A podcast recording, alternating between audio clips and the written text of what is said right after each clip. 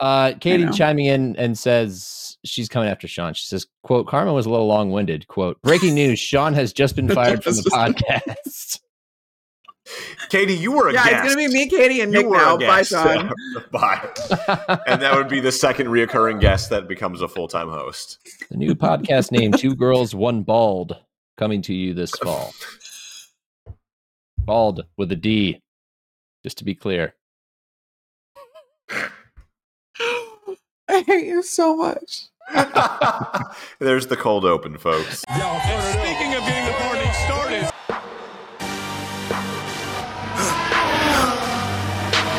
for the victory lap though.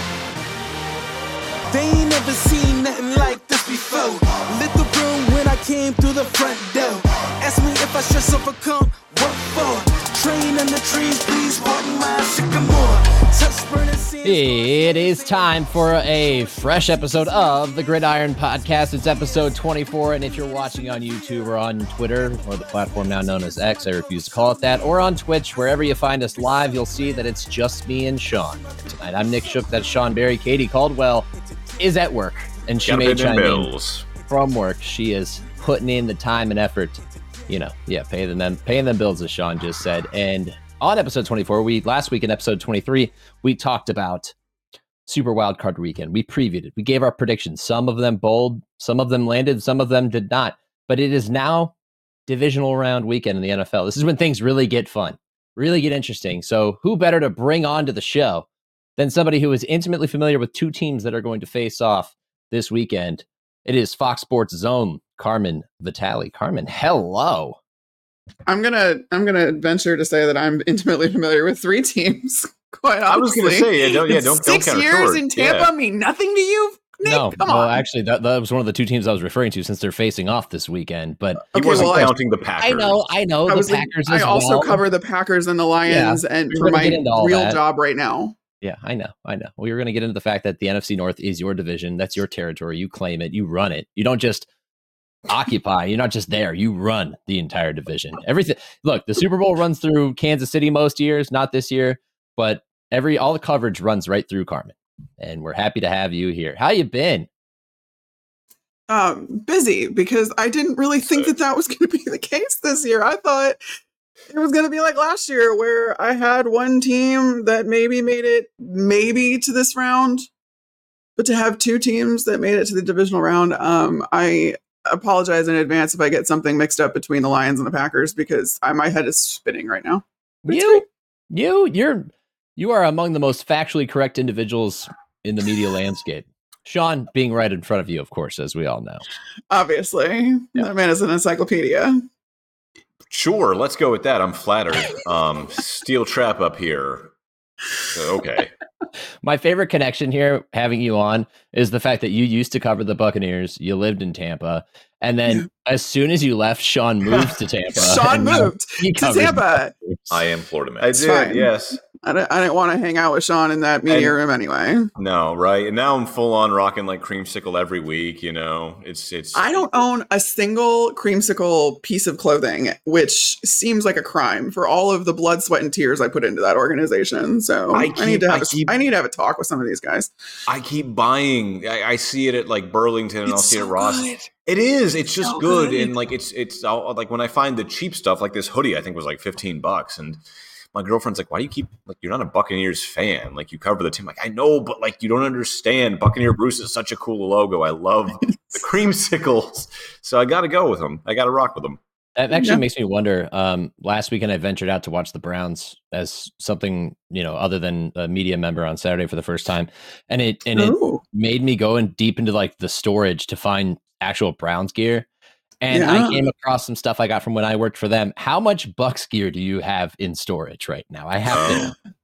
No, so I am actually a purger. I am not a hoarder. I don't like to have a ton of stuff with me. So when I left the Buccaneers, I filled up two trash bags worth of Bucks gear and I brought it to the office for the girls to take from, like if they wanted any of it.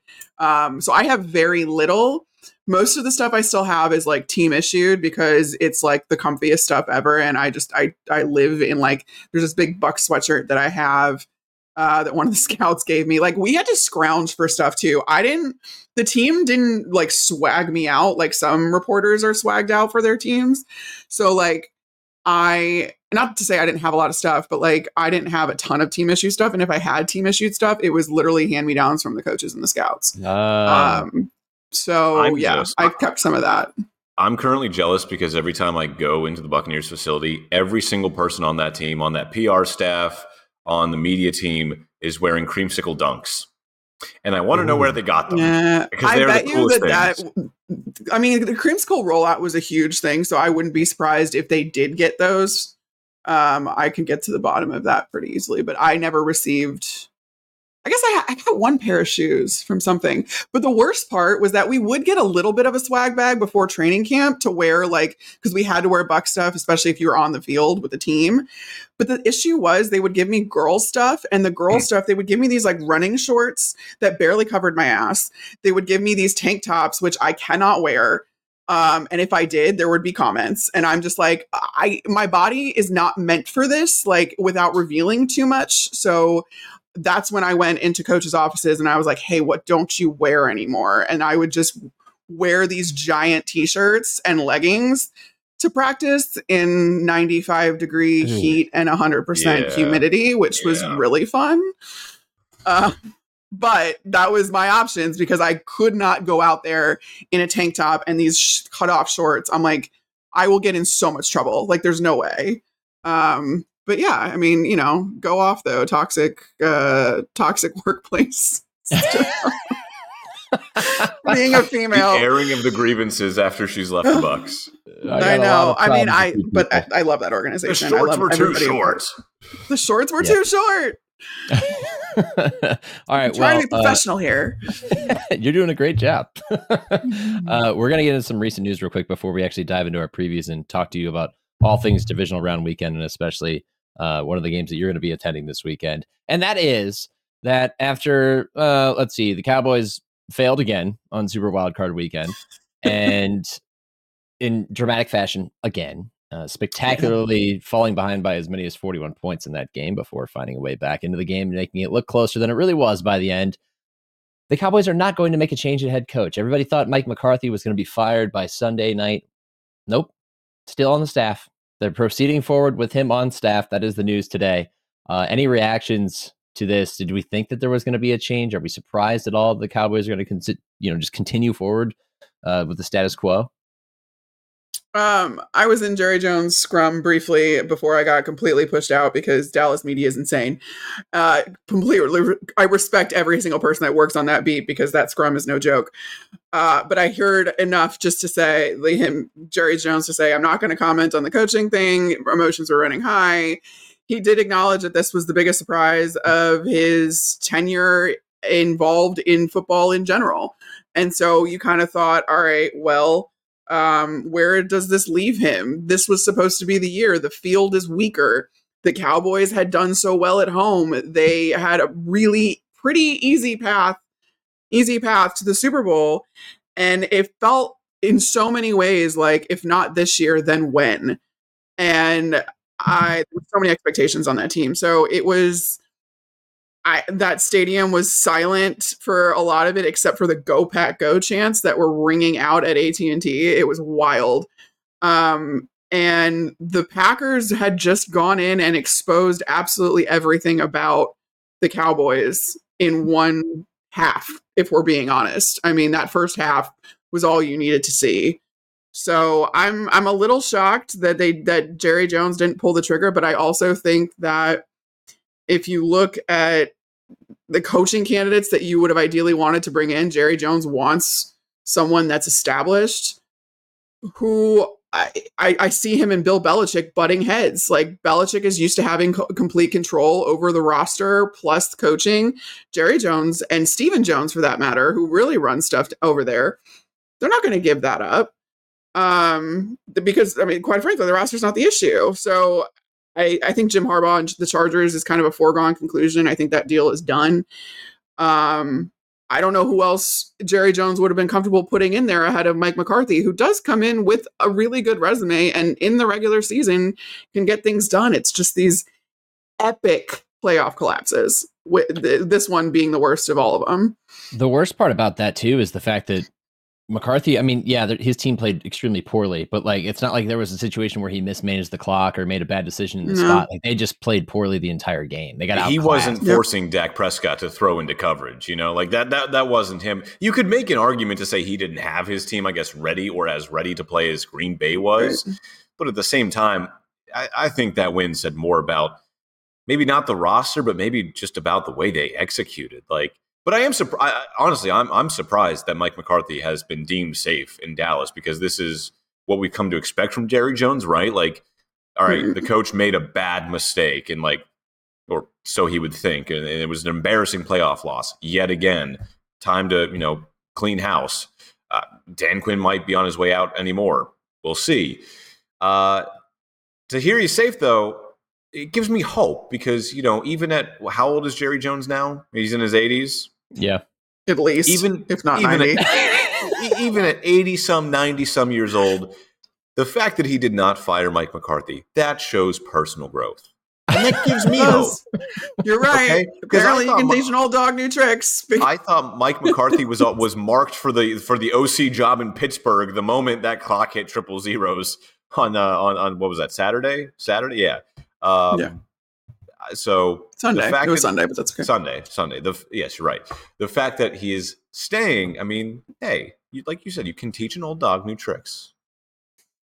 Uh, we have some people in the chat here. Uh, this is my buddy Corey, uh, colleague. He just says McCarthy, and then he says, "Is Marty Schottenheimer 2.0?" Well, I'm glad that that took two messages, by the way, not just one. Like he's so For enraged. that emphasis, like McCarthy McCarthy. is, is Marty Marty Schottenheimer Schottenheimer oh. 2.0. um, I, I wanted to pivot to Bill Belichick and just the fact that like he's his name is tossed into everything, but at the same time, I'm I'm kind of over that whole thing. I just want to see how that plays out. So let's transition instead to the team that the Cowboys lost to, the Green Bay Packers, one of the teams that you cover very closely, and I did not gloss over earlier. They have advanced to the divisional round. Um, you have obviously seen this team, and you've seen the development of Jordan Love, especially over the back half of the season, how well he's playing. I mean, the, the kid's on fire.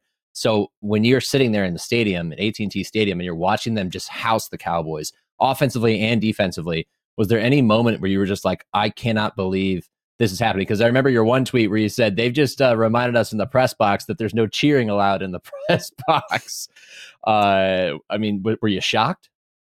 Yeah, that's what. So I don't think, even as much as you've seen this team grow in Green Bay and you realize that Jordan Love is the guy, uh, you still don't expect them to go out and completely dominate.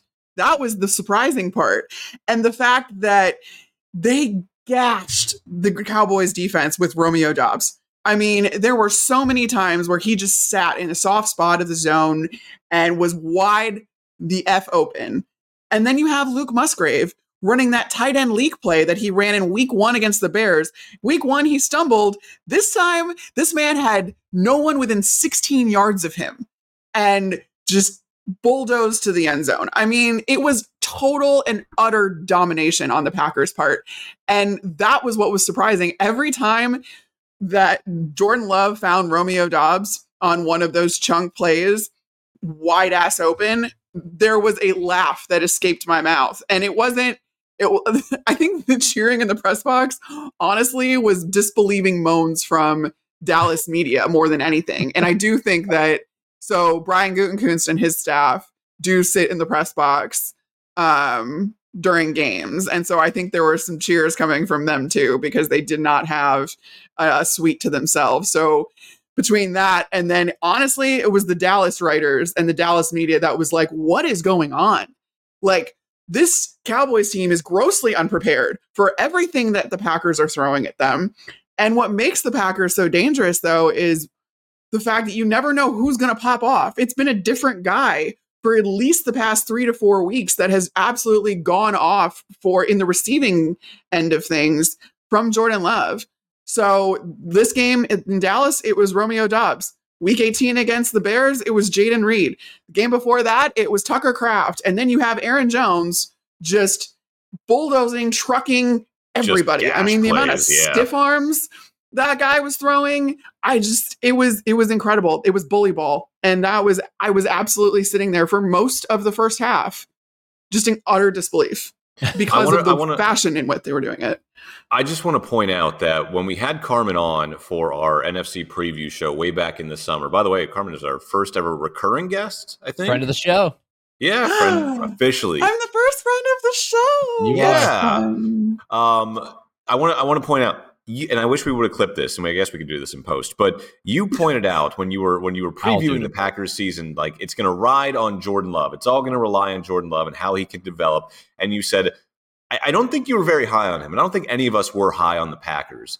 And then you said, but as a Chicago Bears fan, they they could absolutely have hit the jackpot for the third straight quarterback in a row, and they probably have. And lo and behold, they clearly have. on paper, Jordan Love is coming into about the best situation he could be coming into. On top of the fact, he's been a part of this team for the last three years. He knows this offense inside and out. I keep going back to a quote that Tom Clements, the Green Bay Packers quarterbacks coach, said, where when they were making this transition a couple months ago, he was like, at any point over the last couple of years, I could lean over to Jordan and be like, all right, defense is doing this. What are we doing? And Jordan would know because Jordan knows this offense like the back of his hand because he's been in it. He hasn't been executing it, but that takes away a giant part of the learning curve that he's going to face. So if he is who Green Bay thinks he is, and I know that they kind of hedged their own bets by giving him that two year extension, and he's able, and the rest of his team lives up to the potential that they're supposed to have, the Green Bay Packers are going to be just fine. Sorry. I'm sold.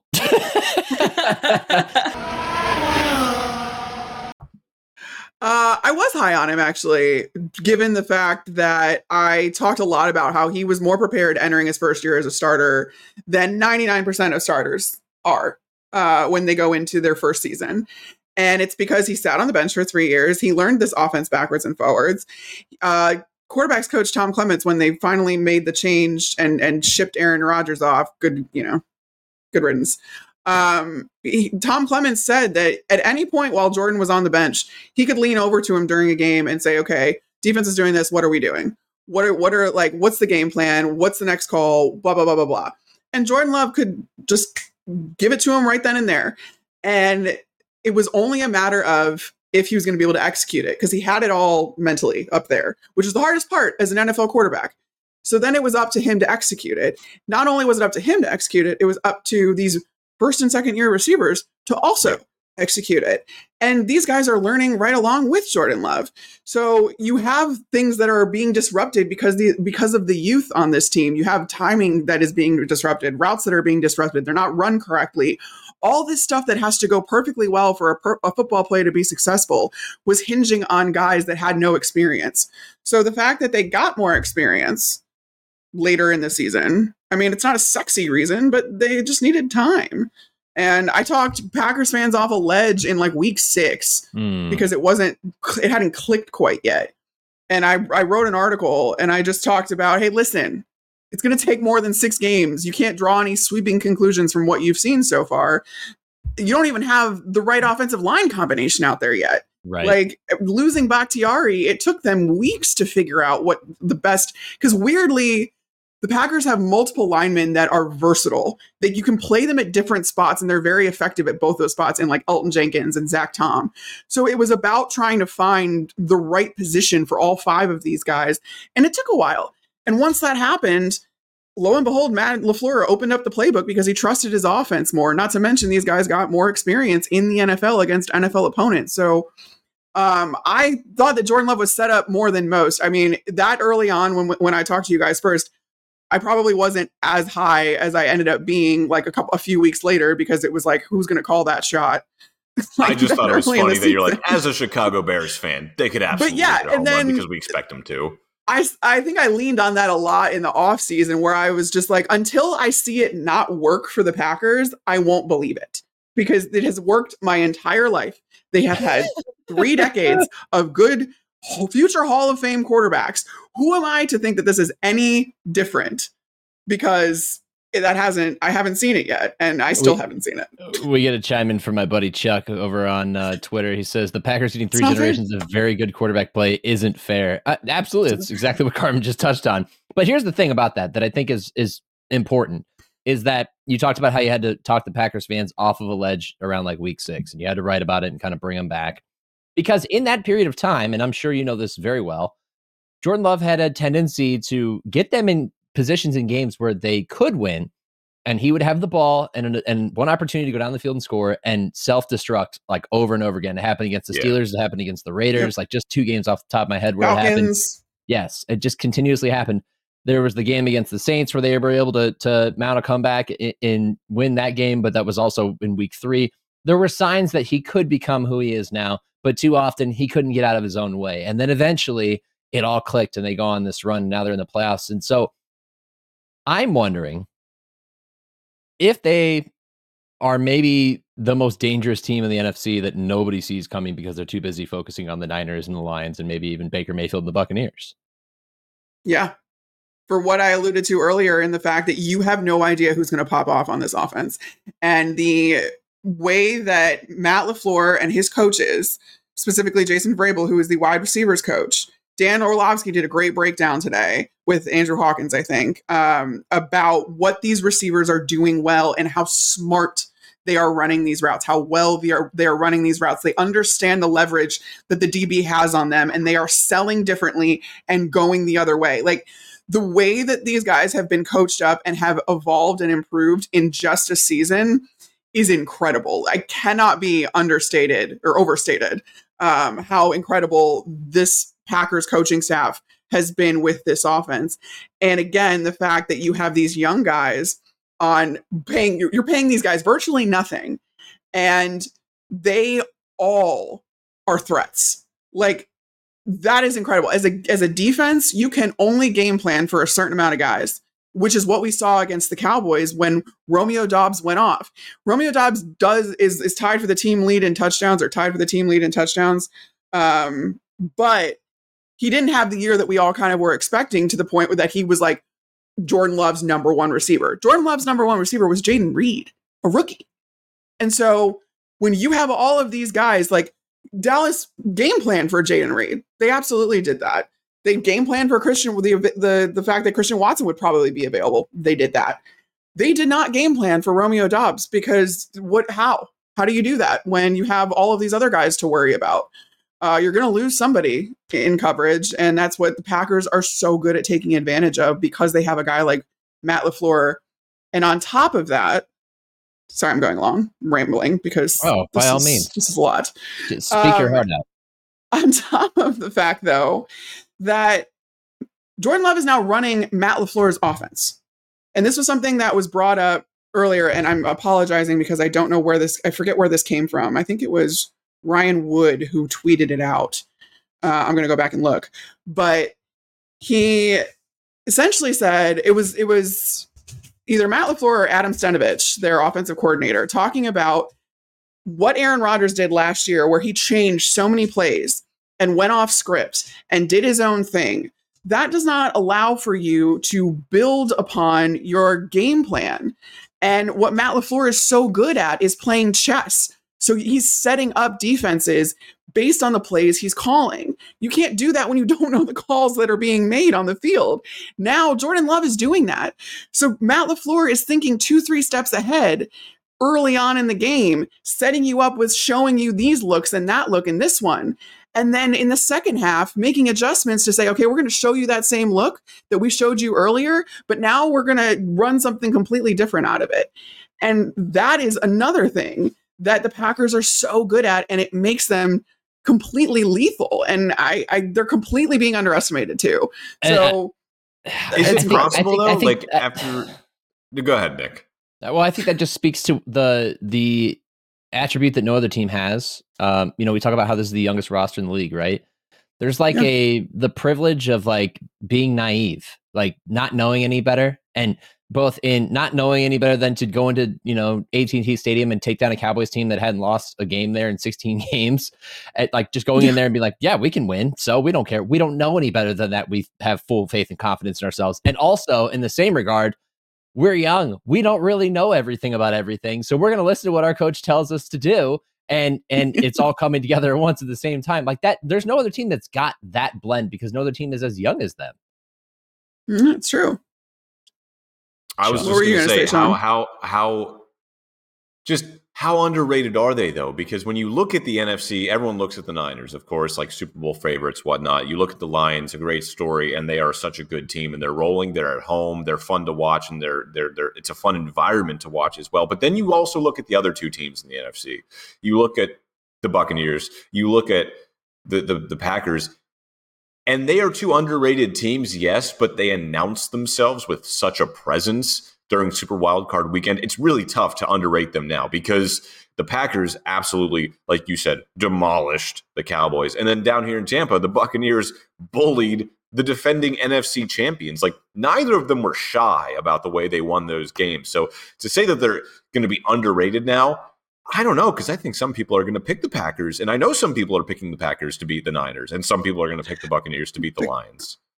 That's true, but also think about the storylines that dominated the headlines immediately following those games. I mean, in your market, yes, of course, it's that the Bucks won and they moved on and they bullied the Eagles, but nationally, think about the storylines that came out of those things. It wasn't about the Bucks winning that game. It wasn't about the Packers dominating the game. It was about the teams they lost to and the collapse that both of those yeah. teams had.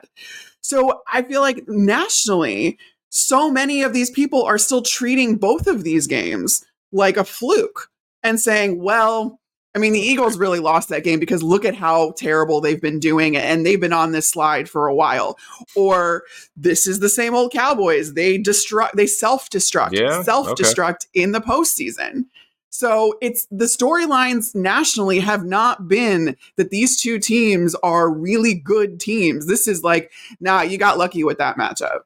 And so I think that if either of them move on past this weekend, then I think you there's something to be said about all right, you can't be underrating these guys anymore. Come on. But I don't I I, I have to push back that they haven't arrived at all because everybody's making the excuses Yeah, of well, you know the other team being the- bad. Here on the Gridiron podcast, we will give the uh, Packers and the Buccaneers their flowers. All right, th- Yes. and now's the No perfect time, will. I think, to transition into this this weekend where the Packers take on the number one seeded San Francisco 49ers out in Santa Clara, which is nothing more than a glorified business park with a stadium and an amusement park set inside it. Let's just go straight into, I think, predictions here. Um, how do we see this one shaking out?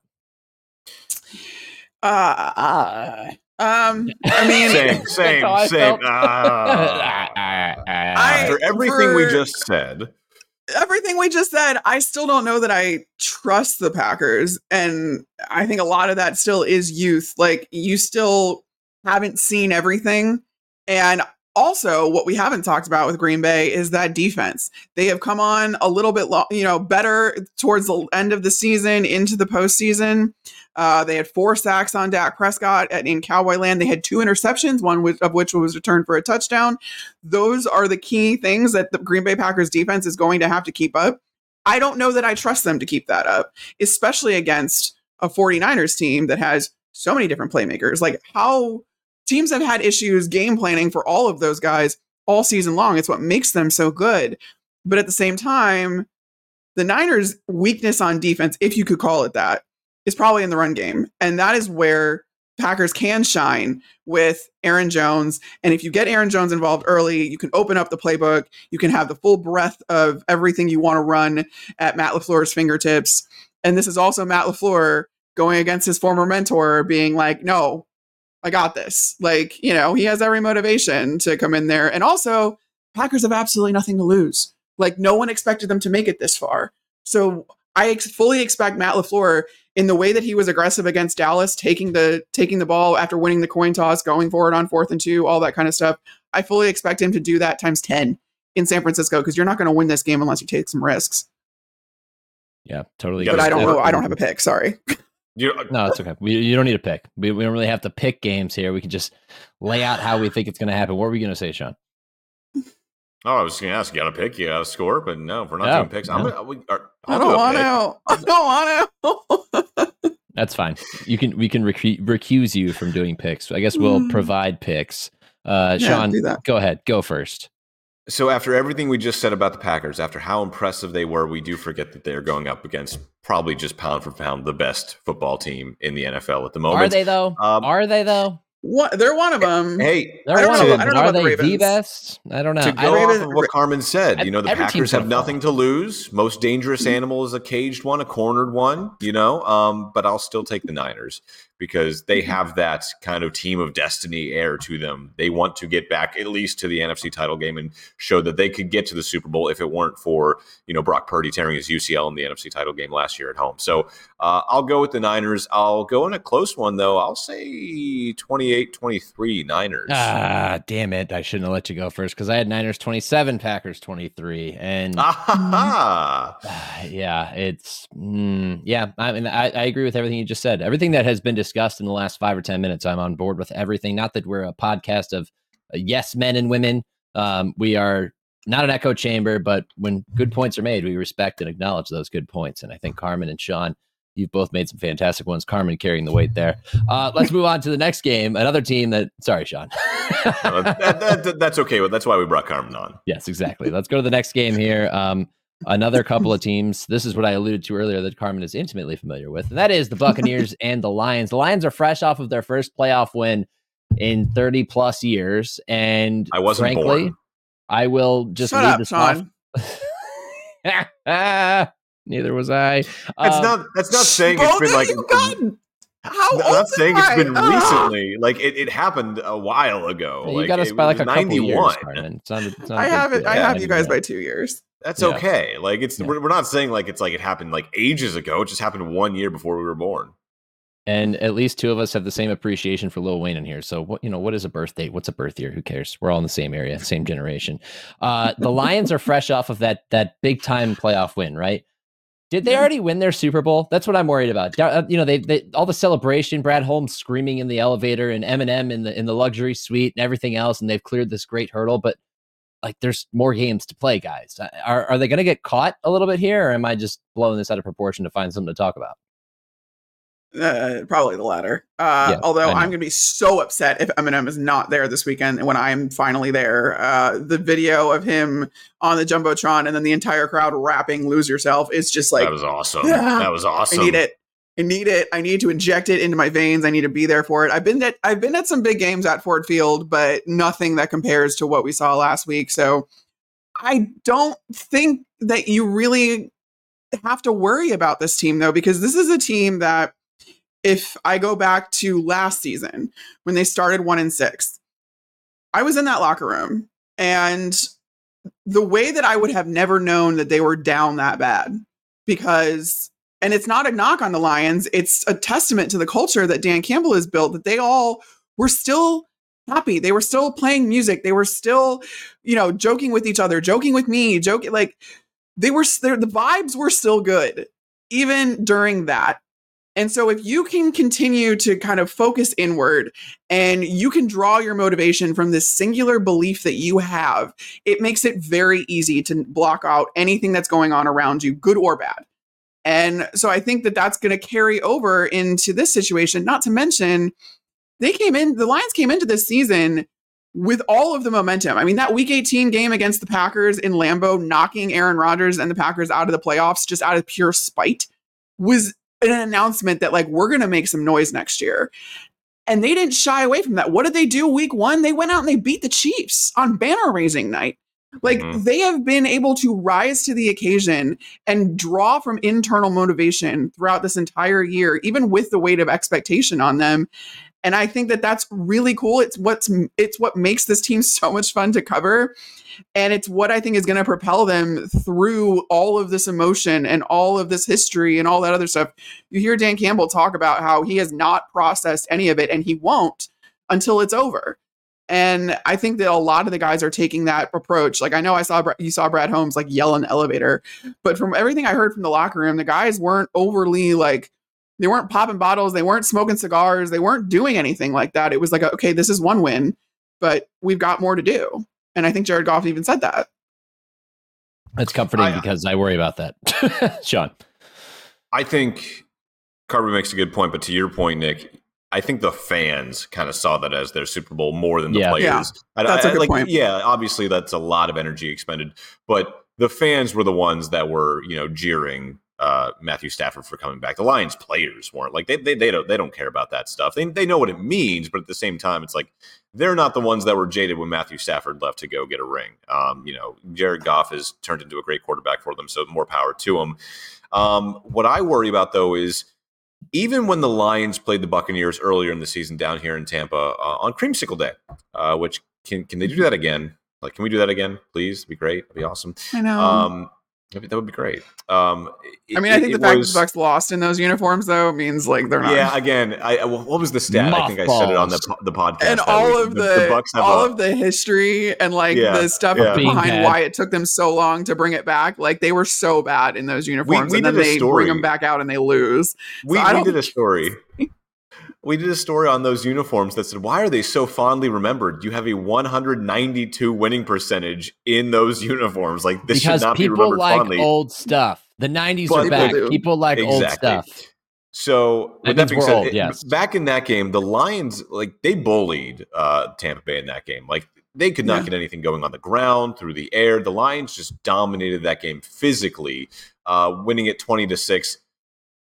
Kind of stopping, you know, Detroit's high-powered offense for for the most part. Tampa's defense did a pretty good job. What I want to watch, though, what I'm curious about is at that point in the season, Calijah Kancey was still injured. He has become an Mhm. absolute force in the middle of the defensive line, along with Vita Vea. And you also didn't have quite the emergence of outside linebacker Yaya Diaby that you do now. Now he has that starting job. He has taken over for Joe Tryon Shoyinka, and he has taken over for Logan Hall. Um, and who am I missing? Um, Anthony Nelson, uh, Shaq Barrett. Like he he has really kind of taken over. And God, I remember back during like rookie minicamp when they trotted Yaya Diaby out there, and I looked up and I'm like, this guy's a linebacker.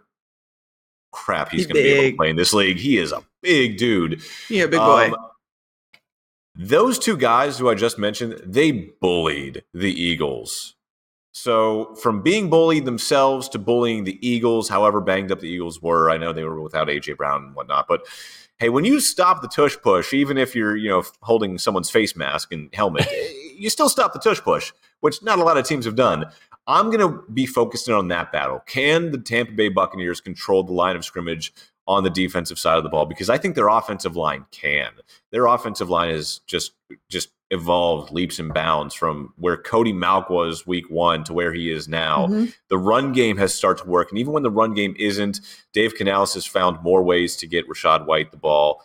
I think this is going to be a really, really good game. It might be the game of the weekend, and I picked the Eagles to win last weekend. I, I got burned, so far be so you're me to get go. You're burned again. with the Bucks. Yeah, I'm going to ride with the Bucks. Why not? I'll give you. I'll give you more ammo if you want it. Um, Um, sure. so the pressure packages and stuff that Todd Bowles trotted out against the Eagles were something that he hasn't shown before because it was brand new. Uh, if I still know Todd Bowles, he's doing the exact same thing. He was he spent the last two days devi- or last day and a half, whatever it is, devising a new package that is Lions specific for this specific game for who they're going to have available, and he has taught it. He has installed it today for that Bucks team, and they're probably real excited about it because not only is Todd Bowles notorious for doing stuff like that, he is going against Aaron Glenn, uh, who is the Detroit defensive coordinator. They are very close. These guys are best, like they're literal besties. It's adorable. Um, I talked to both of them about each other earlier in the season. Uh, Todd literally calls Aaron baby boy. Like this is a guy that is that counts Todd as one of his mentors in this league. Todd is absolutely going to go out there and be like, okay, like I'm going to, I'm, I, I'm still the master at this. I am the defensive mastermind. Aaron Glenn is going to be just as motivated though to show him that no, I've learned, I've grown, I can do this too. So it's going to come down to the trenches. Uh, I do think the line you cannot, uh, you can't underestimate the Lions' offensive line. There, this is one of the No. best offensive lines in football. They are so so good. You saw that with the nods to Frank Ragnow and Penei Sewell um, in Pro Bowl and All Pro. Frank Ragnow didn't get an All Pro. I don't want to talk about it. Um, this is these are guys that uh, across the line though there's not really a weakness if they're all healthy. So that's going to be interesting to me. Is just all of the crazy things that Todd is going to pull out between dropping D tackles in coverage or putting. I think back to even like was it week six of 2019 when they played the Packers and Todd Bowles lined up Jordan Whitehead at, in the zero and put Ndamukong Suh and Vita Vea as the inside backers behind him. Like Todd is not afraid to do so many creative things with this front, and that's why there are only there's very specific guys that can play for Todd Bowles in those in those positions because of what he asks them to do.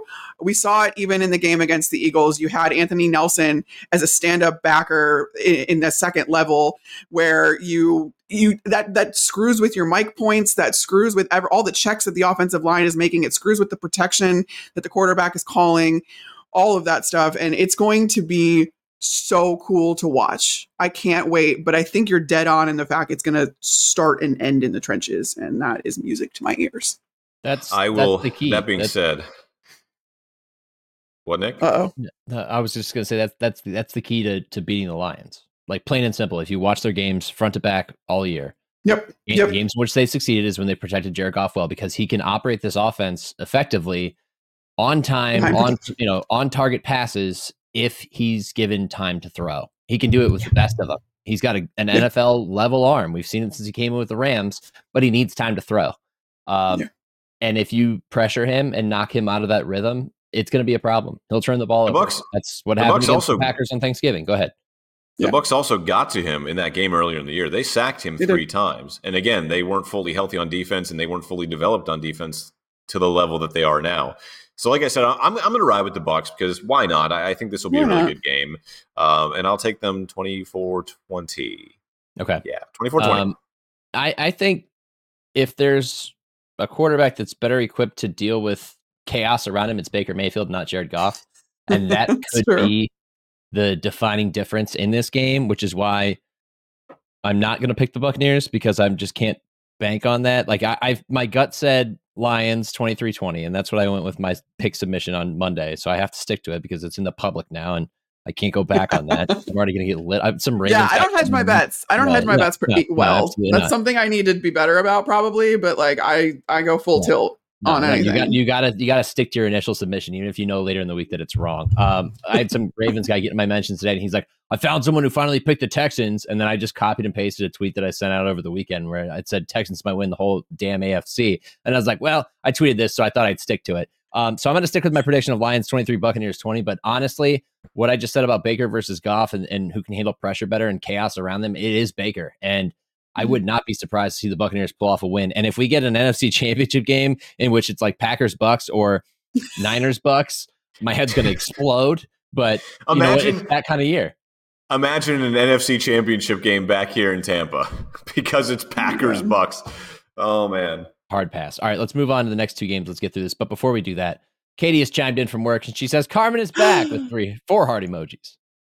Katie, you didn't see it because it was off camera, but I said the only reason I agreed to do this tonight was because I thought you were going to be a part of it. They lied to me. Oh no, we just withheld it. Yeah, That's, that's true. You didn't you didn't explicitly say she was going to be there, but I assumed, and you let me mm. assume. The Gridiron Podcast. We lure guests on It was a using lie by false omission. pretenses. also, one thing on the Creamsicle uniforms from our friend Lemon Bendy. The Creamsicle color is awesome. The uniform is just finally old enough that lots of people don't remember the losses that tainted it. That is true. That's Fair fair. point. Yeah. Yeah, that's very true. fair point. Everybody likes to throw That- It's All not right. like the pewter and red have been that successful outside of two years. I was going Mm, to say, yeah. Well, and then there was the 2002 years, yeah, like with Gruden yeah, and stuff like that. then. Yeah, they were. I said, like- yeah, out of two years. that. Yeah, two Super well, they had Bowls. two Super Bowls, but they were like a perennial contender from like '99 to like 05. Yeah, Yeah. yeah, they, Yeah, yeah, yeah, they yeah. were. And that's when they changed. Yeah, from Yeah. No, no, they changed. like They changed in '96, I think. '96 or '97 was when they did the. They went to the alarm clock 90s. numbers in 2014, and that Oh, really was awful. No, Carmen was Was there it- for that. I'm sure you enjoyed that a lot. I was not. I didn't get there Oh. till 2016. Thank you very much. Yeah, but they were wearing them then. Oh yeah, they were. It was awful. I hated it. Yeah. Try try watching a game from the press box and figuring out who's who if you don't already know. Like I, th- thank God I knew that team backwards and forwards because I was I saw them in the building every day. Because otherwise I would have had no idea. But the flag logo is bigger, okay, and that's all. And the face mask was chrome, and that's what was Chrome, cool about it. Katie chimed back and she Yeah. said, "I'll never let you down again" with a little hard hands emoji. Come back, Katie. We miss you. Um, all Katie, right. come back. Next game, Texans versus Ravens. Uh, the Texans blew out the Browns, absolutely obliterated them in, at home, and have moved on to face the AFC's number one seed in the Baltimore Ravens, who are in elite company with the Niners as one of the best teams in the NFL. And I'm not going to say that they're the best team either, because I think every team in the playoffs has a flaw or has a little bit of um, fraudulence to them that has. A, a question mark, a question to them. yeah, If yeah. I'm Nick just does not confident deal in absolutes. He is not a Sith Lord. I, I guess so. Uh, but how do we see this one shaking out? Yeah, I uh, I don't know. I think it's you the, it's the same that that we're talking game? about. Like every game yeah, yeah, probably. There's a reason that all of these guys have made it to the divisional round and that the Ravens had a bye. I mean, I, that's the other thing. I don't know that I want to bet against the Ravens off a bye though. Like, I just I think that being well rested, so much of this team comes down to like how well, how healthy their team is and how healthy their players are to make the plays that they they are so like Lamar Jackson being healthy and being have the full breadth of his skill set available to him is so important. And then to think that we could get Mark Andrews back, like, like I don't know, I can't. I'm not. I'm not picking against the Ravens. Not with all of this momentum building for them. Not with them coming off rest. Not with Mark Andrews potentially returning. As much as I love C.J. Stroud and I love that kid, um, I don't. I don't know. I'm not picking against the Ravens. I, I, think that's the closest thing we're getting uh, to a pick from Carmen, but I, I agree. I'm not going to pick against the Ravens. They are so so good. Different defense than the Browns. Browns are banged up all over the field. Offensive line, defensive line, quarterback, clearly running back. Like the, the fact that the Browns made it at all with the record that they did is nothing short of a miracle. And it was a great story, but uh, I don't want to say the Texans exposed them there. That the Texans just were ready, and Joe Flacco, I guess, wasn't. The pixie dust ran out, but I'm not going to bet against the Ravens this time. I'll say, uh, I'll, I'll say like, I don't want to say it's a blowout, but 27-17 Ravens. Yeah, that's fair. That's not blowout territory. Carmen, is that a Stanley Cup? Hell yeah, it is. why, why am I not surprised? who who did you have to elbow in the head to get that? Oh yeah, logo's coming through. Uh, no, I got this one on Amazon. No, Oh, I have two of them though. I got one as a gift. I got my first one as a gift. I had no idea what they even were when I got it. But this was last Christmas, so it's been a while. And then I quickly became obsessed, and now I have this one too. I only have two though, Can you explain? but I do want the Starbucks pink one. It's so cute. who is not attuned what the deal is? What's the deal with Stanley Cups? No, I can't because I don't get it. Like, Oh. is this the best tumbler I've ever used? No, it isn't. But like, does it hold a shit ton of water? And do I need to drink more water? Absolutely. So I'm gonna ride with this thing, and it goes everywhere with me. And the fact that it does go everywhere with me has it's now become my more emotional support water bottle. And I I I'm not comfortable unless it's like literally next to me. I sleep with it next to my bed. I bring it back down in the morning. Every I I'm a basic white girl, guys. I don't know what else to tell you. Eh, I mean, Remember back uh, in the day when like teacup poodles and purses were a thing, thanks to like Paris Hilton and like that and the, stuff. yeah, and the juicy like what it felt bags. now. Yeah. Yeah, yeah, it's yeah, pretty yeah. much just what it is now. it's part of your person. Well, now. this is a lot less maintenance. I just throw this in the dishwasher every like week or, or so. Yeah, exactly. It's easy. hand wash only. It's not. I can throw it in the dishwasher. All right, I'm gonna give you my pick real quick. Um, I'm right with the Texans because of that tweet. I'm riding with them because I believe in CJ Stroud. Uh, as my buddy Chuck said, developed here, CJ is going to the AFC Championship, but he's also a Browns fan, so he's biased. Um, and by developed here, he's a Buckeye fan. Uh, CJ Stroud comes from Southern California. Having said that, say, yeah. he's going to go back to Baltimore, where he started his NFL career. Um, in it was kind of depressing fashion because the Texans just really weren't re- ready to succeed at that time. They got dominated by the Ravens. He's going to go back to the place where his career began. He's going to come in there and he's going to send the Ravens home to a familiar finish, a divisional round loss. I wish he would. 28. I'm, I'm, I'm okay if he does. Ravens 27, last second field goal. Kaimi Fairbairn, who's got the longest legal name you're ever going to find, is going to drive that up through Uh, except for Vita Vea. Vita Oh, yeah. Vea's name is way longer. Can you do it off the top of your head? No, God no. Oh, I would be s- very Simi impressed. Hoko. Supercalifragilistic. no, I can't do it. Yeah. A for effort. A for effort. All right. Yeah, no. Last game. Let's run through this here. Chiefs Bills, familiar matchup. Different looking teams, different venue. It's not at Arrowhead this time. First time Patrick Mahomes, in case you haven't found out by now, is going on the road for a playoff game. They are going to Highmark Stadium, probably one of the worst names in the NFL for a stadium outside of Acrisure Stadium or Paycor. or Stadium. Paycor. There Yes. you go. There are a number of poorly named Who calls them right that now. though? Nobody actually calls them that. Yeah, I It's know. still Heinz to me. Yeah. Uh, yeah. Hunt's ketchup, not good. Heinz, very good. Uh, the Chiefs are coming off of one of their better performances despite the frigid temperatures in Arrowhead.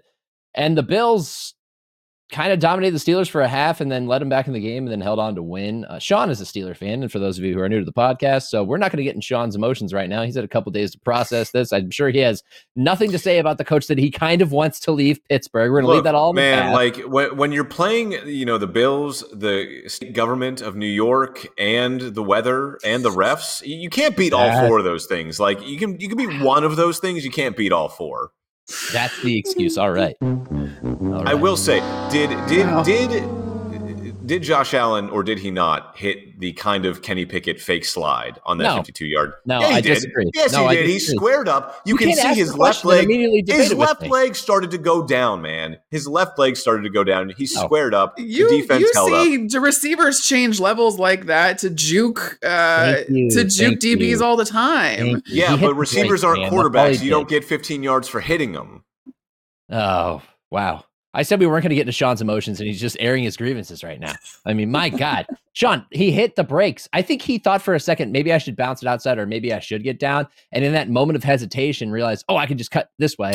I'm And sure he did. Yeah, I don't think it I'm was like sure an intentional like It I'm wasn't- fake slide. No, and then- no, I don't No. know. No, no, I don't think it was an intentional fake slide, but I do think he kind of held up a little bit, knowing that well, they can't hit me if I kind of break, put on the brakes a little bit, and then I'm going to run right past him. Because the next time, what happened? He runs, he gets hit, 15 yard penalty.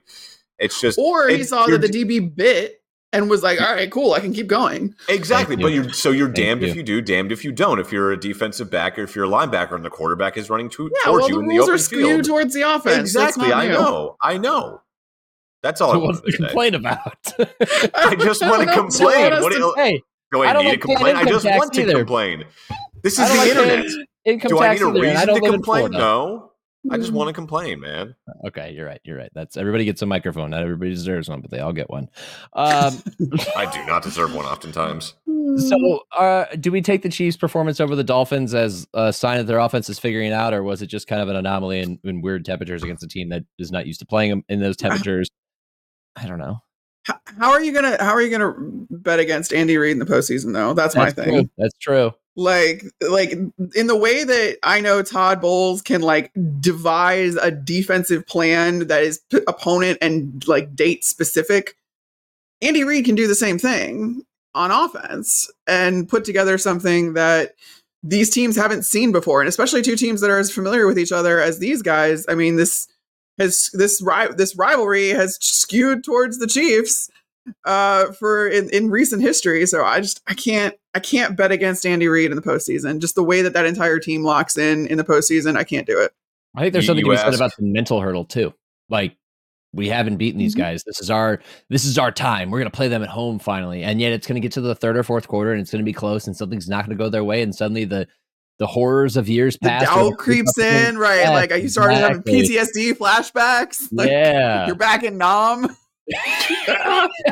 Fortunate son is playing as a Huey flies over Highmark Stadium. uh, you ask, you ask, how do you bet against Andy Reid in the playoffs? Like this, I'm picking the Bills. I think the Bills are starting to approach that kind of storyline of the the 2011 Packers, the 2006 Steelers, those nine and seven Giants teams. They all had to go on the road and do it. The Bills don't, but they were at one point six and six. They fire their offensive coordinator and they start to win games and they start to string games together. And they don't look pretty doing it. Like none of those games No. down the stretch really looked that good. This one against the Steelers last week probably was their most convincing win.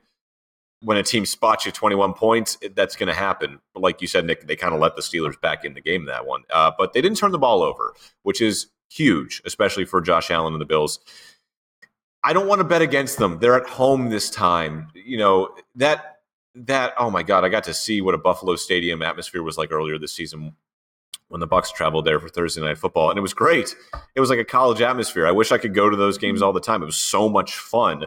The amount of times I was offered alcohol, liquor, and just beer in general, I would have been like on the Those ground. These are all Technically the same forms of thing. alcohol. Yeah. I meant sorry. I meant sorry. I meant to say like liquor, uh, schnapps. I was offered a bunch. That's- beer. oh, I was no. offered a bunch. Oh, Doing like, it it was- again. oh, What? oh. Just kidding. How about wings?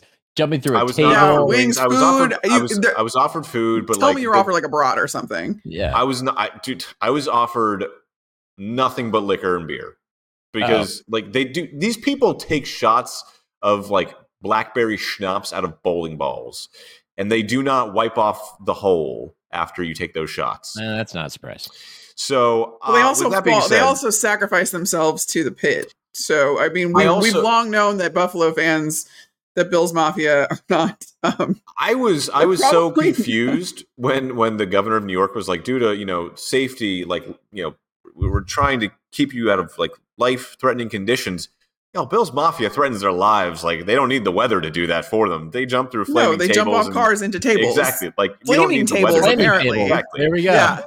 So I'm gonna roll with the Bills. Um, I don't know. They're they're starting to kind of take on that team of destiny. To what what is their winning streak up to now? Six games, seven games. I just Mahomes having to go there this time around. Six. It feels different. And I have no other reason other than vibes. That's all I got. Okay. Hey, listen, Um, we love we love vibes. This is a vibes based podcast. I don't know if you know this, Carmen, but since you were last on, this is very much a vibes based podcast. So you fit right in. yeah, great. Um, I'm gonna go with. Uh, I'm gonna double up on score here. I hate when I do that, but I'm gonna do it. Chiefs 23, Bills 20, and the reason is this: um, the Bills' offense has been rejuvenated by the replacement of Ken Dorsey with Joe Brady, but more importantly, by the running game. They have been able to run the ball in traditional fashion, which they refused to do for the last two and a half, three years. Dorsey's out, Brady's in. Suddenly, they're running the ball downhill with James Cook, less reliance on Josh Allen. Everything's cool, right? Uh, not against this Chiefs defense, one of the best in the league, one of the ones that I think is perfectly equipped to stop this. And the Bills defense has suffered a number of injuries. Losing Terrel Bernard last week, the impact was instant. Suddenly, the middle of the field was open in the passing game. That's how the Steelers moved down the field. They chipped away at it. Ultimately, they weren't able to finish the job, but they got back in that game because the Bills defense was hurting so much. They lost a couple other DBs in that game. There are issues. You, you don't have uh, Tre'Davious White already, who's been out for a long time. I'm not as confident in that unit. If it's going to be, you know, an elements level game where it's it's snowy or it's still really cold and everything else, defense is going to matter that much more. And if you can't run the ball effectively on the Chiefs defense, then suddenly you got to rely on your defense. And if your defense, I don't trust it, has got to be the one to win you the game, even against the Chiefs offense that has not been that good all year. I'm still going with the team that's done it and done it against you and is going to sow those seeds of doubt. Then are going to become full grown crops in the fourth quarter that you're going to have to try to fight through the cornfield of doubt. You're never going to make it out to the end. So it's going to be the Bills. They're going to lose. I to love that that uh, analogy, that anecdote. That's crops. I like it. crops. I, I'm I'm trying to be better at will my grow in um, Orchard Park, New York. My analogies, my metaphors, my ability to change the camera level during the show, all of that stuff. We're working on 2024, the year of improvement. All right, uh, that's it for our previews. Do we want to do bold predictions, guys? We are nearing an hour here, and Carmen, we've kept you for way too long, way longer than I ever anticipated taking up your time tonight. Did you really not anticipate this? I mean, we could Really? talk, we, the three of us could talk for hours. That is true. Hours. And to be fair, Carmen was a little Yeah. long-winded. I was. You're right. I was. That's fine. I'll own it. This isn't television. I get to be long-winded. That's Yeah. That's true. a three minute hit. You can have as much time as you want. We're happy that you were here. Um, TV boy. Ugh. You you don't do picks. Do you do predictions? Let's do. do I do bold predictions? I yeah, no, this is I don't really I don't have any prepared. So let me think off the top of my head. Um right. just one? The most agnostic sports reporter ever. Uh She rolls with I don't know if logic. this is a bold prediction. I don't know if it's bold prediction. I what I what I want to happen though, um, and what I would love to see because I love him very dearly. I want Antoine Winfield Jr. to get a pick six. Oh, Oh, okay. that fits the narrative. Okay, I like he that. hasn't. Sean. I don't think he's had a pick six this year, has he? I No, don't he's had two so. touchdown saving tackles via forced fumble though God. Yes, at the goal line. and he has had interceptions, but I want. Um, this is not me picking against the Lions. I just, but I want there to be an Antoine Winfield Jr. pick six because I think that he deserves that cherry on top. He does. Um, You you uh you, any- the, not, the- not, a, not a Pro Bowler, my ass. you fill the Switzerland role really well. By the way, you're really good at walking the line. Where it's like I'm not I'm not wanting. I don't want the. I am an Lions to move objective reporter, Nicholas. I yeah, but I would Not like to see this Nick. happen. There you go. Got it right. You know. you know. Uh, Katie chiming in and says she's coming after Sean. She says, "quote Carmen was a little long winded." Quote: Breaking news: Sean has just been fired from the podcast. Katie, you were a guest. Yeah, guest. it's gonna be me, Katie, and You Nick now. Bye, guest. Sean. Bye. And that would be the second reoccurring guest that becomes a full time host. the new podcast name: Two Girls, One Bald, coming to you this fall. Bald with a D, just to be clear. I hate you so much.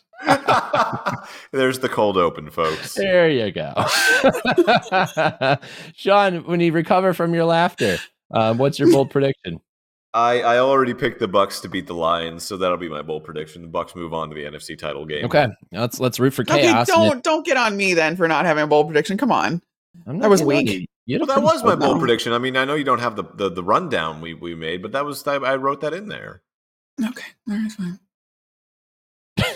I mean, I didn't involve you in the rundown, but you have a pretty busy schedule. I didn't want to add on to it here. No, it's fine. Uh, I'll do mine. Nick. Um, gonna kind of follow in line with Sean here. CJ Stroud throws for 300 yards, and the Texans upset the Ravens, go to the AFC Championship game. There's your bold prediction. Ooh, yeah, okay. It fits what I said about Joe Flacco last week, and that didn't come true. So we'll Do you want be to wait, so, uh, Sean? Do you want to speak then to Baker Mayfield's performance? Do you want to like Last- predict something like? Because if you're Oh. picking the oh. Bucks to upset, do you want to do you want to say like Baker Mayfield's going to go off? He's going to throw for four touchdowns, something like that. Well, statistically speaking, Baker Mayfield is the first Tampa Bay Buccaneers quarterback in franchise history to throw for more than 300 yards and three touchdowns in a single postseason game. So could he do that twice? No, I don't want to do that. I'm, I'm just going to go with the win. I'm, gonna go with the No. I'm going to play it safe. Wow. Go Wow. You know, that was such a tease. Because Sean, where'd, if I, where'd you source that stat? I don't want to say. I have sources. Okay. okay.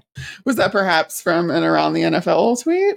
I'm not, I'm not saying it wasn't. Not a Nick saying was. original? No, but if no. it was, NFL media? No, but if it was, that would make total sense because um, someone in my office just likes to spout random facts that he reads on Twitter, and uh, that would hundred percent make sense if he just read it from like around the NFL and then kind of cited it, you know, as he figured that out himself. You know what? Um, my fingers are fast enough to pull up this uh, this window and and uh, show y'all maybe where Sean did get it. Hmm. Hmm. Oh, oh, Hmm. oh, Hmm. oh, NFL research. Who knew? Funny. look at Hmm. that! Look at Hmm. that! Who? Uh, Oh, who, oh, oh. who- Who wrote that Ooh. article? oh, oh, Oh, oh, Look! That, oh my Oh. God! Was it really you? oh. Yes. Oh, I'm gonna have so much fun with this. I'm gonna have so much fun with this tomorrow, Nick. You have no idea. Interesting. Isn't that convenient?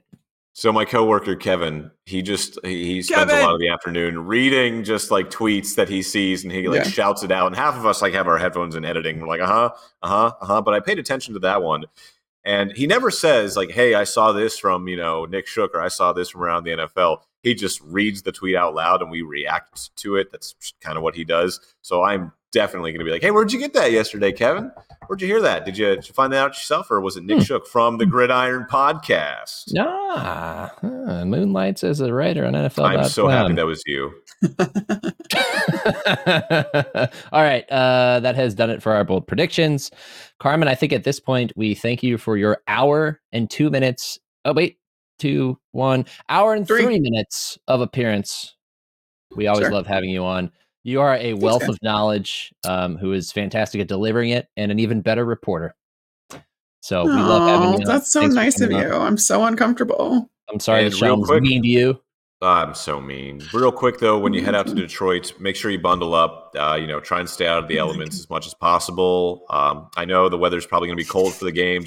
make sure you bundle mean. Speaking of which, um, you you said earlier you've been to a few big games at Ford Field in the past. Sean and I have also been to. A, Oh, a couple good of God. big A games. great place to watch your college football team lose two championship Championship. games. Yep. Ah. We have also been there for some big games. So, University of Akron, of course. oh wow, wow. I No, think- oh, I God. they're- This would Oh, my this God, I really did that. last time on the Gridiron I podcast. know. I really, yeah, that was that was wow. That was the biggest mess up I had though. So I'm I'm okay with that. That's fine. Oh, I. Uh, it's too far That's away. I can't reach it right now. It's okay. We'll let that's a mulligan. We'll let you have What are you guys the golden the golden way golden the golden gray googly moogly. What? the the, your golden, mascot? The Golden Flashes, aka the team that ended There we go. Jordan Love's Golden college Flash. career. Uh, the golden lightning birds, because our logo is Pretty a much. bird with lightning for a tail. Lightning, Yeah, that's lightning coming out of its head. Carmen, pretty uh, your college mascot, your undergrad mascot, is Sun Devil. there. You go. And what's a sun devil? Same thing as a golden What flash. was it? Uh, something made up by Disney. Yeah. it was something made up by, by a, a offshoot, a, a disgruntled Disney employee. Apparently, I don't know. Oh. Who knows? That's fun. I didn't know that. The more you know. Well, I mean, what is he? What what even is a wildcat? Either like I went to Northwestern for. Like wildcats, is that an is that an actual animal even, or is it just like something that we've all? a, ca- a cat that lives in the wild. It could have been feral cats. Ah, feral cats would be a cool name. Yeah. like a really like, like Northwestern Feral ITT. Cats. The Like the, ITT the tech Northwestern cat. feral cats. Yeah. We're the reason your I dog mean, wakes up way that- barking at three in the morning. Where the cats way that that outside your Northwestern- house. the sound that they make when they get a first down does sound like a feral cat more than a, what a, whatever a wildcat is. Okay. so, All right. That's how we're gonna close it out. That's how you're gonna leave. Can you please do the impression of that sound? No, Ah, I was hoping she would. Shoot or shoot, Nick. That's absolutely okay, though. Not. Yeah, Because I know that you would clip that and put it everywhere. Uh, Might- that could be the cold. but thanks for having me, guys. I appreciate it. Uh, Thank you, Carmen. Thank you for staying way longer Carmen. than Thank we you thought you for- would. hanging out and sharing your knowledge. We'll see you later. And if you if you want to, you can check out my article on Baker Mayfield and Jared Goff, best Oh, yeah. quarterbacks that were given up on Yes, on plug, Fox Sports. plug Promo, it. Look promo away. all your stuff. Find her on I only, only because I actually like that article, and I like maybe one in every hundred articles I write. Um, Jared Goff and Baker Mayfield and the Battle of the Misfits. That was my. That's the title. Go go look it up Whoa. All right. on FoxSports.com. Uh, where can we find you on social media? Carmi V, which I think is on the screen here somewhere. Yeah, I but always get messed up people on what side it's on. I know, right? Okay, Weatherman. Carmi V, Carmi V on Twitter and Instagram. Go there. Thanks. All right. Thank you. See you later. Okay. Bye. Bye. Uh, we well, love we're at an on. hour and six minutes, and I smell dinner. You want to wrap it up, Nick? Yeah. Um. No. Uh. Sean, you're wearing orange. McLaren launched a new livery. Did you like it? Loved it. Orange and black. The orange is oranger. They got rid of the, I think it was called Rogue Blue, which was just some offshoot baby blue and it was it's kind of clashed with everything else on the car. What I really like though, if you go look at the livery for McLaren, uh, the numbers are chrome, not the Oh, past. I didn't. I did not notice that. I love little details Yes. like that. That's really what Mhm. makes uh branding package, in my opinion, is the little nods. Like the Bucks have creamsicle on the outline of their numbers, and then the Yep. Yep. small line of the pants. That stuff's always really good. Um, that's it for F1 talk. Uh, do we do hate or love it? Uh, we're gonna pass on. Do you even know? Sorry, Katie, it's not because you're not here. It's just because We'll bring it back long. next week. Yeah, I'll do it next week. Don't worry. I'll be in the Yeah. crosshairs. Sean's already prepared. Uh, my love this week, Sean, for hate or love it, is that Carmen was on and just did a fantastic job and just carried the entire show. Love having her on. What's your love? Uh, my love is that we still get to watch football for a couple more weeks, and it gets even better. Oh, I also love that Jason Kelce dropped off a signed jersey to his favorite McDonald's employee where he always goes. Oh, that's sweet. That was cool. Uh, hate? Uh, I don't have a hate. Um, yeah, that's it. We're all love here. My- Yelly. Uh, my hate, oddly enough, has something to do with Jason Kelce. So obviously, after the Eagles lose to the Bucks uh, Monday night, you know the news breaks that Jason Kelce told his teammates in the locker room that he is retiring, which is the case. He did tell them that this was his last game. Um, and now today, Jason Kelce goes on the New Heights podcast with his brother and says, you know, that's not how I intended for it to come out. I didn't, you know, they gave me the floor, and I didn't mean to tell them what my plans were, like you know how it was leaked. But you know when when when I announce it, I will officially announce it and stuff like that. And people are taking that as I, saw someone say like, "Young journalists, you got to do better." You know, it's it's better to be right than to be first. I'm like, and I forget who broke the story. I don't remember if it was Adam Schefter. I don't remember who broke the story in the first place. But at the same time, they're not wrong. Like he has not said, "Oh no, I'm not retiring." He even said, "I didn't mean to tell my teammates my plans." So he did tell them he's retiring. He just hasn't officially announced it yet. So there, there, there's no there's no learning experience here. It was a good report. It was good journalism. Jason Kelce just didn't want it to come out that way, and it was always going to come out that way. There was a, a, pretty respected reporter in Philly that actually oh, that was Jeff McLane, I think. He said, "Jason tells Jason Kelce told me I have not announced my retirement yet, but he also told me do your job, so I am." And then he reported that he told his teammates, like. I, look, there's there's money to be made. It's a good business move to actually save it Yeah. if you're going to do it later to do it on your podcast. Eh, He said, said he's not going to drag it out. I think he's going to retire. It's just that he's going to do it the right way. I respect Yeah. that. And man, what a hell of a career. Former offensive Yeah. lineman here, and major respect paid to anybody who can glorify the most unglorifiable position that exists, the least glamorous position in sports, center. It's an important position. It's a vital position, but to make it look sexy like he did, That's hey, hell of an runner up for sexiest man of the year, uh, Nick. I'm sorry, I, he at least has hair. So I mean, he was always he was always going to be in that running. He at least taking shots. I am shots across the bow. Nick. Shots Okay. across the bow. That's fair. You know what? I think I look better bald than I did with hair anyway, and you could probably Bald agree is beautiful. You knew me back then. Don't look I like did. the brownie elf anymore. So whatever. All right. if, uh, the brown, if the brownie elf was juicing, not that you are. I'm not. Never taking a steroid. I'd be much bigger if I was. Trust me. Uh, all right. Uh, for Sean Barie, I'm Nick Shook. Carmen Vitali, thank you so much for joining us. Go check out her work, uh, foxsports.com, and also check her out on social media at Carmi V. She's a friend of the show and a fantastic guest. Thank you so much for coming on the show. Sean, um, this has been episode 24 of the Gridiron Podcast, and We will see you next week to recap more of the NFL uh, playoffs, divisional round, and as always, live life in the fast lane. there it is. Goodbye.